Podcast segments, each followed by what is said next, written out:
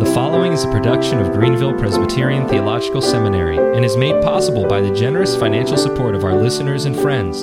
For more information about the seminary, how you can support it, or applying to become a student, please visit gpts.edu. Hello and welcome to another edition of Confessing Our Hope, the podcast of Greenville Presbyterian Theological Seminary. My name is Zachary Groff, and I'm the host of the podcast and the Director of Advancement and Missions here at the seminary. And I have with me in the studio Dr. Jonathan Master. Jonathan, thank you for joining me. Thanks, Zach. It's good to be here. Dr. Master is president of Greenville Presbyterian Theological Seminary, a fact I would assume most of our listeners, if not all of them, would already be well aware of. But he's also an associate editor of the Banner of Truth magazine, host of the Alliance of Confessing Evangelicals Theology on the Go podcast, and a regular contributor to Reformation 21. He has authored or edited several books, and his most recent title is what we will be discussing today, Growing in Grace, Becoming More Like Jesus, published in 2020 by Banner of Truth as part of their Banner Mini-Guide series. Dr. Master, before we get into a discussion about your book in particular, what can you tell us about the Banner Mini-Guide series? What is the aim of this series of books, and who is the intended audience? I think that the origin of this series has to do with discussions about the Puritan paperback series that the Banner of Truth has been publishing for now 60 years.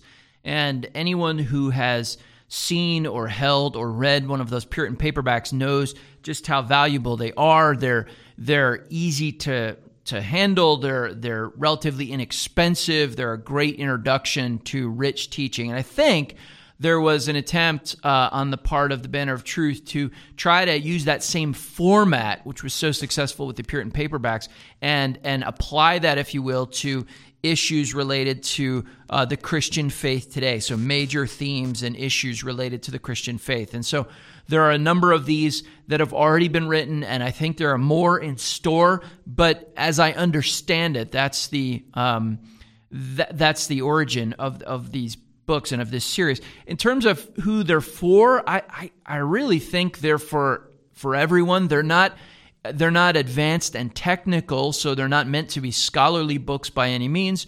But I think for Christian folks who are seeking to understand their Bibles and to live in accordance with what the Scriptures teach, that's really who they're aimed at. It really reminded me, not so much of the Puritan paperbacks off the top of my head or at first glance, so that makes a lot of sense and how you laid out that narrative, but it really reminded me of, I guess, those short guides that different publishers have put out over the years. You know, Roland Bainton's little guide on early Christianity, and then his other little guide on medieval church, I think, what is that, Anchor or something, Anchor Books, and then the Oxford Short Introduction to series, and they have a whole bunch of different topics, really well-written, tight, concise, not necessarily scholarly, but definitely engaging at an intellectual level and does push you. Right. Those Oxford University Press ones were ones that I also heard them refer to when they were talking about the launch of these books. So that may have been in mind as well, but I think you're right. That's a good parallel. Should pastors have these books on their radar for their own use, either personally or vocationally? I think so. I think oftentimes in pastoral ministry, we need to continually stretch ourselves to say things in concise, precise ways that are understandable to our listeners. And so even if a pastor might say, well, I think I've graduated beyond some of this basic teaching, that may or may not be the case, but you know, we can always improve our presentation of even very basic truths. And the fact of the matter is we all need to be reminded of basic truths. So I would absolutely recommend it to pastors. I've had pastors who have read at least mine and have told me that they found it useful. But then I think also it's designed in such a way that you'd want to have it on hand to give it to people in your congregation. And from what I understand, it's laid out, each book is laid out in 13 chapters, which in most of our churches, that would cover a 13-week Sunday school quarter or series or something. So it can be easily adapted to Sunday school or Christian education. No, that's right. And the chapters are short enough that they sort of contain the material that you'd need for a week weekly Sunday school discussion. And yeah, that was very intentional on the part of the publisher. For what it's worth, I was recently ordained and installed at Antioch Presbyterian Church, and this past Lord's Day I was covering Adult Sunday School, and we were talking about the first chapter of the Westminster Confession of Faith, and I recommended both your book, Growing in Grace, because it was fresh in my mind, and also Mark Jones's book, another Banner of Truth publication, Knowing Christ, specifically in relating it to my sermon where I was speaking about Christ as prophet.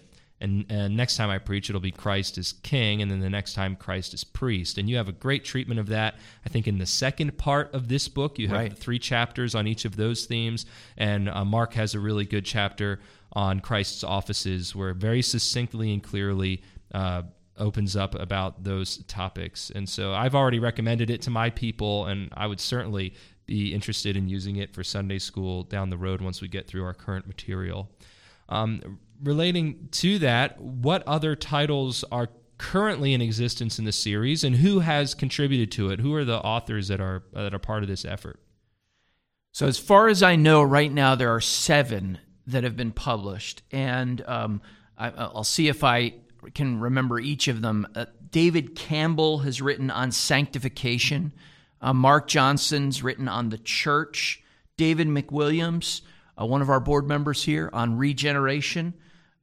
Bill Edgar, a longtime professor at Westminster Seminary, has written on the Christian mind. Ian Hamilton, another faculty member and professor here, and board member here, has written on salvation. Derek Thomas has written on the Bible, and then mine, Growing in Grace. So I think that equals 7, if I'm not mistaken. And there may be more on the way. I think there were more planned. I don't know offhand who the authors are or what the topics are.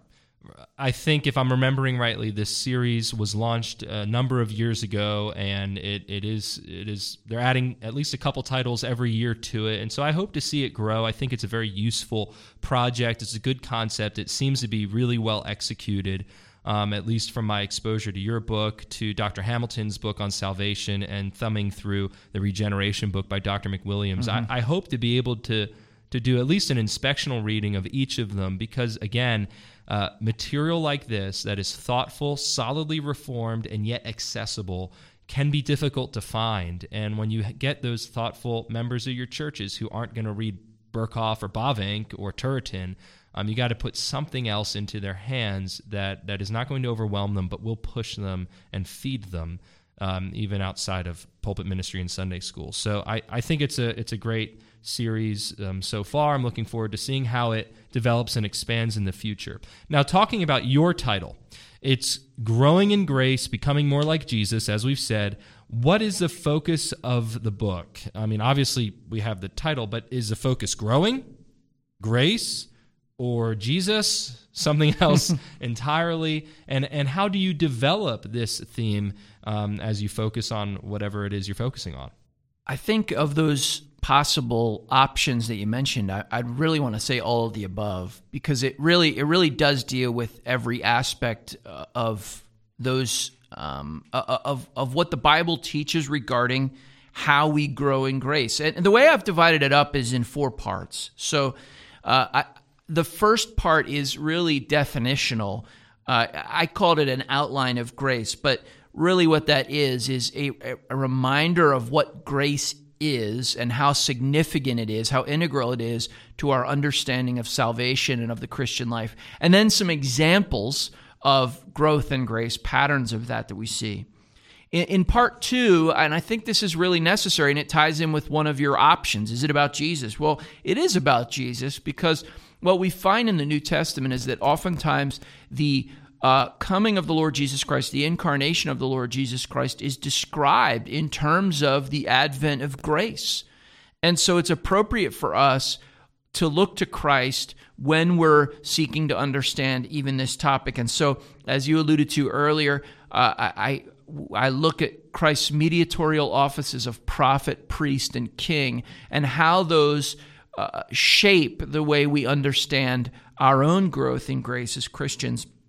Then, moving from that, we look at the means of grace. In the Bible speaks of means that the Lord uses, sacraments that the Lord gives to His church. that are a means that God gives for us to grow in grace. And so we look at the church, and then we look particularly at the Lord's Supper. And then the final section is called the Life of Grace, and this deals with specific topics related to sanctification, what it means to be dead to sin, what it means to be a slave to righteousness, what it means to have our focus fixed somewhere outside of ourselves. And then I thought it was important to talk as well about the importance of suffering in our growth in grace, because that does play such a significant role in the New Testament's teaching. And then looking forward at the end to our future glorification, when we will be like Him, for we will see Him as He really is. A clear and biblical understanding of grace is at the heart of your book, and it definitely weaves through from the first page to the last page as a golden thread of sorts. Why is it important to know precisely what is meant by the term grace when we consider spiritual growth and maturity? Well, it's such a foundational concept for our understanding of the Christian life. If we don't understand the nature of our salvation as gracious, then we really haven't understood the first thing about the Christian faith. We might use Christian terminology, but if we don't understand that the grace of God, the kindness of God, the mercy of God in Christ is at the heart of it all, then we can't possibly understand what the Christian life is.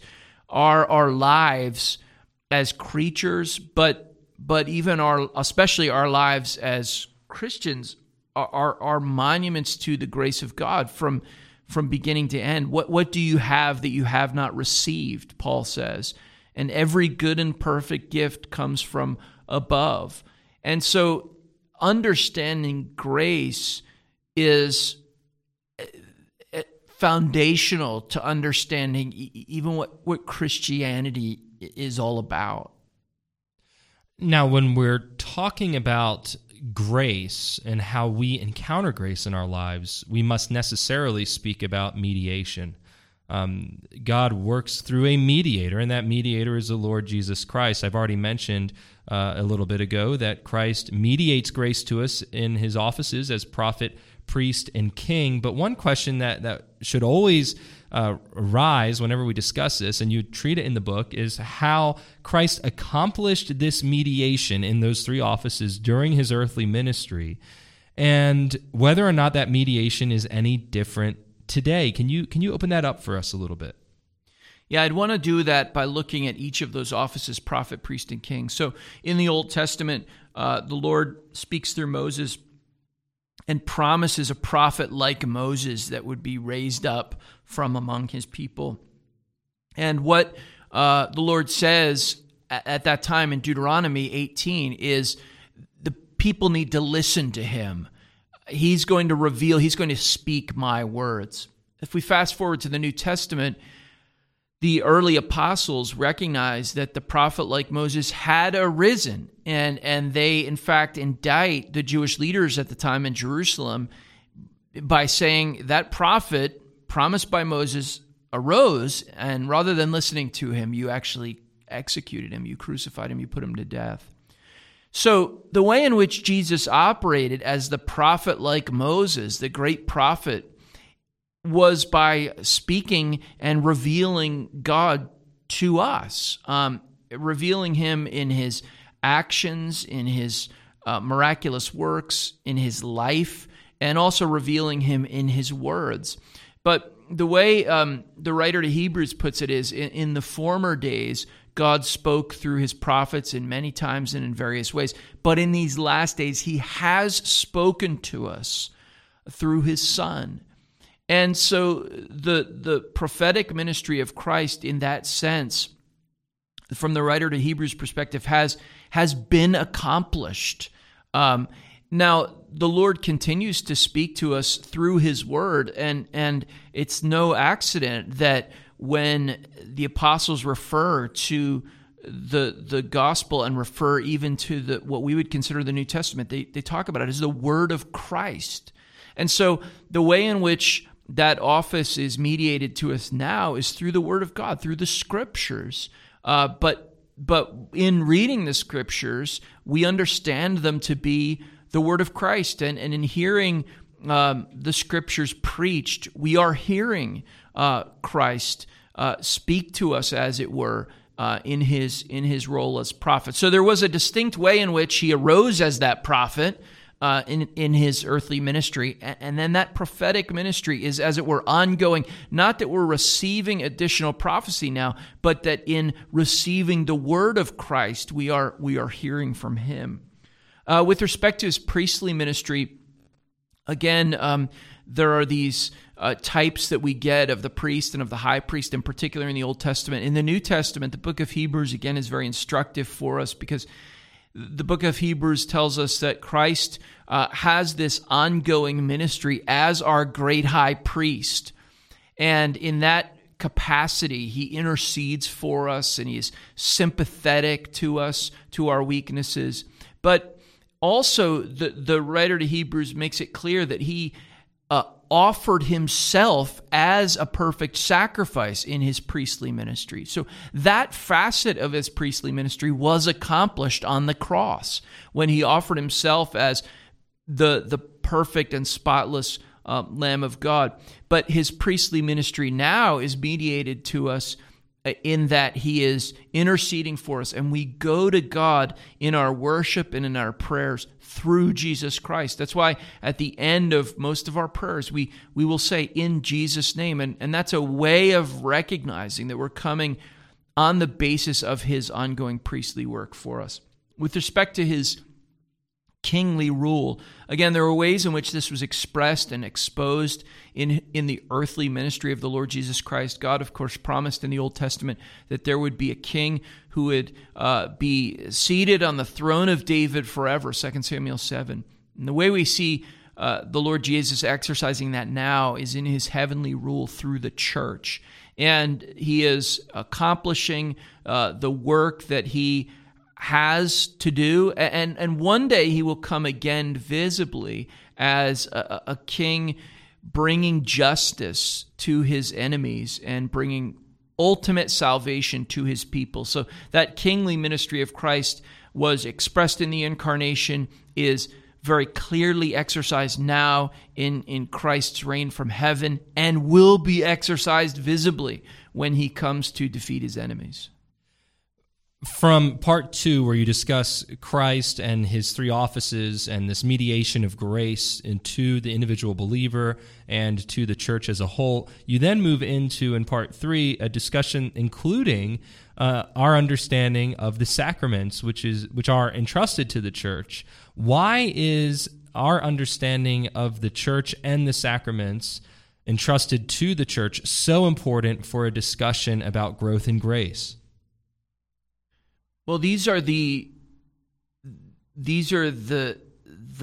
signs and seals that Christ has given to his church.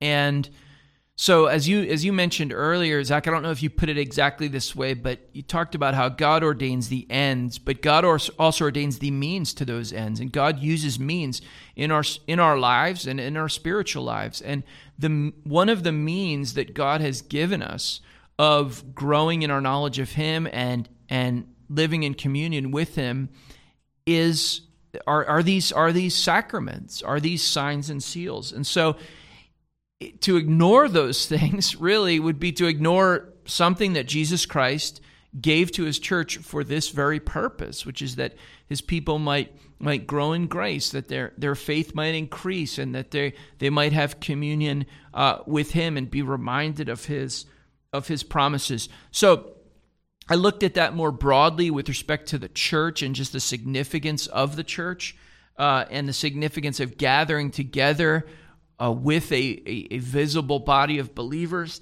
And also I looked at it in terms of these signs and seals that Christ has given to his church that we might grow in grace. These are what we call the ordinary means of grace, prayer and preaching and the sacraments. These are ordinary things that God gives that we might continue to grow.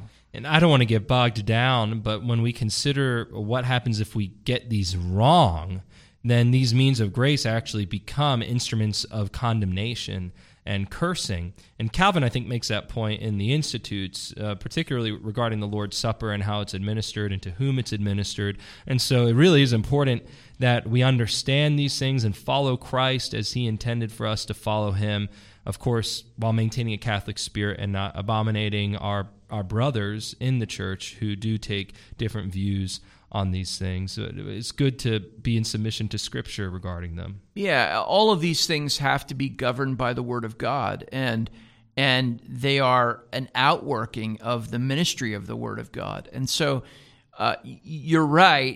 It's how we understand them, how we practice them.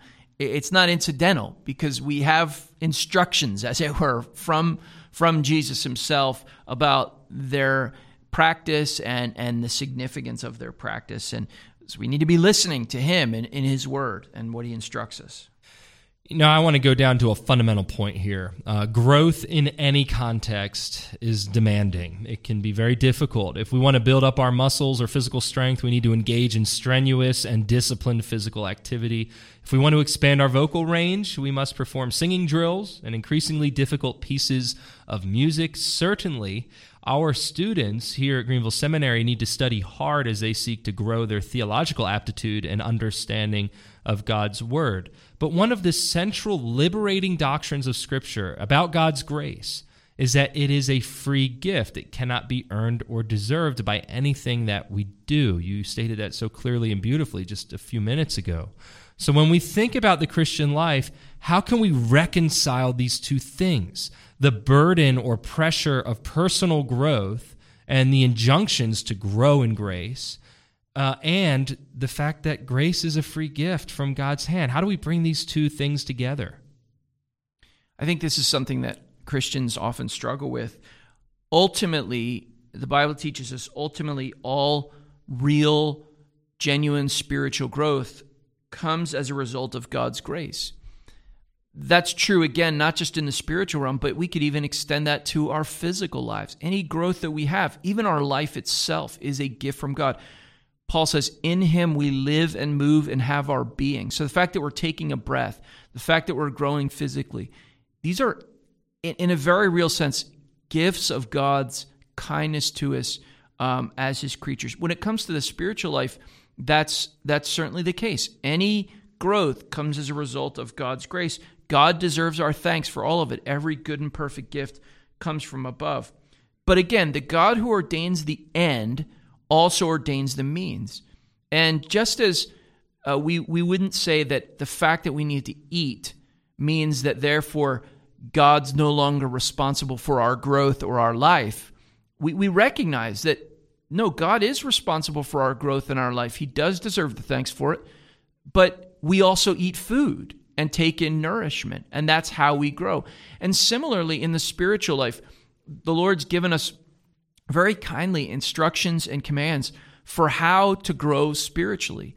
And it's only by, in a sense, those means that the end is accomplished. And so it's not really in conflict at all to say that there are commands that were given that we must obey, there are practices that we have to engage in order to grow, and yet to also say that it's all of God's grace.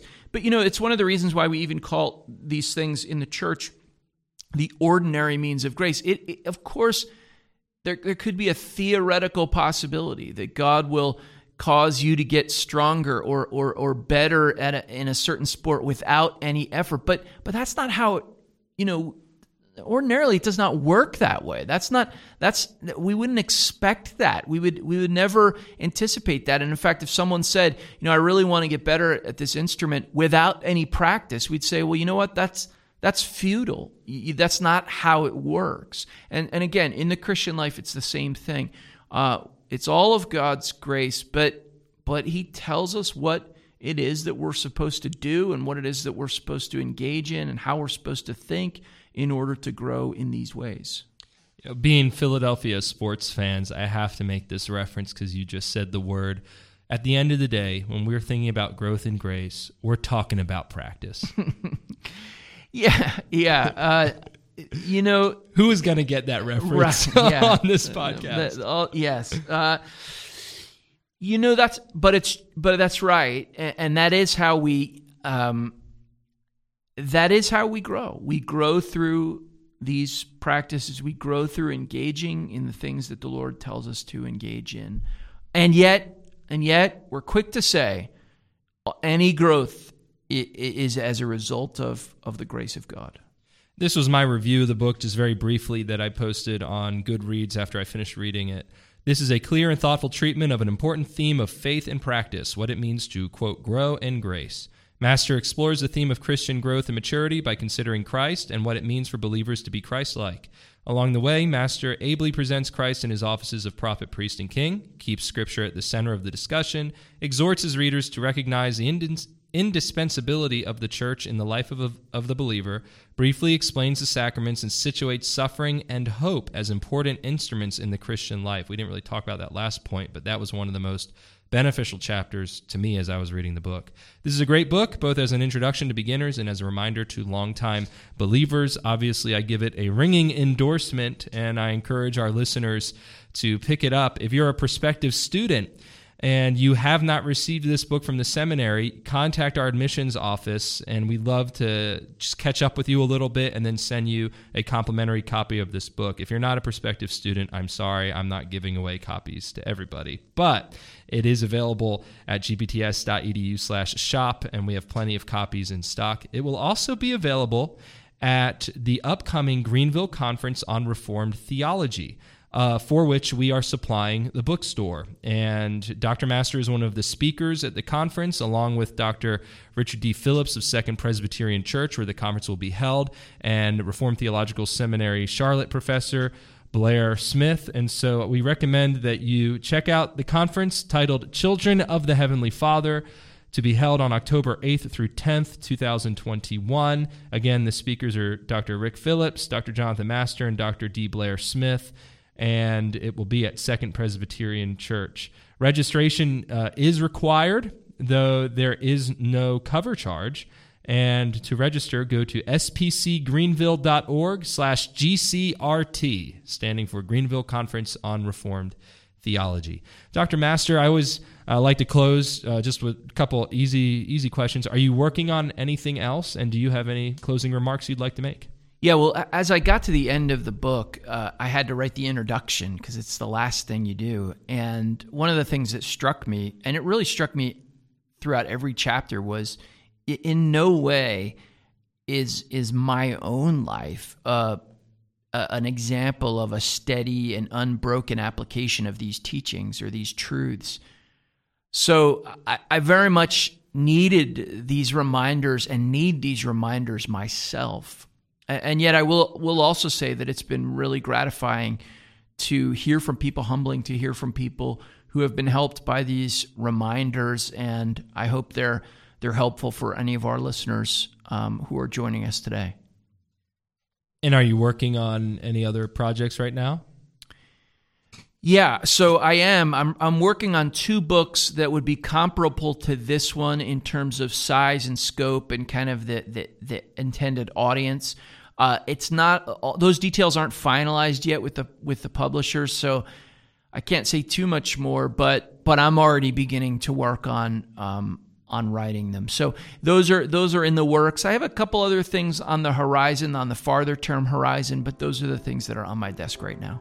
Great. Well, that's exciting. I'm looking forward to seeing those new projects come to fruition now that I've read a book by you, and I have a feel for the usefulness of your writing and clarity with which you express sometimes difficult topics. Jonathan, thank you so much for joining me on the podcast today. Thanks a lot, Zach. Thank you for listening to this edition of Confessing Our Hope, the podcast of Greenville Presbyterian Theological Seminary. To help ensure that we can continue to produce content from a Reformed and confessional Presbyterian perspective, please consider making a gift of support in any amount at gpts.edu/donate. For more information about Greenville Presbyterian Theological Seminary, please visit gpts.edu.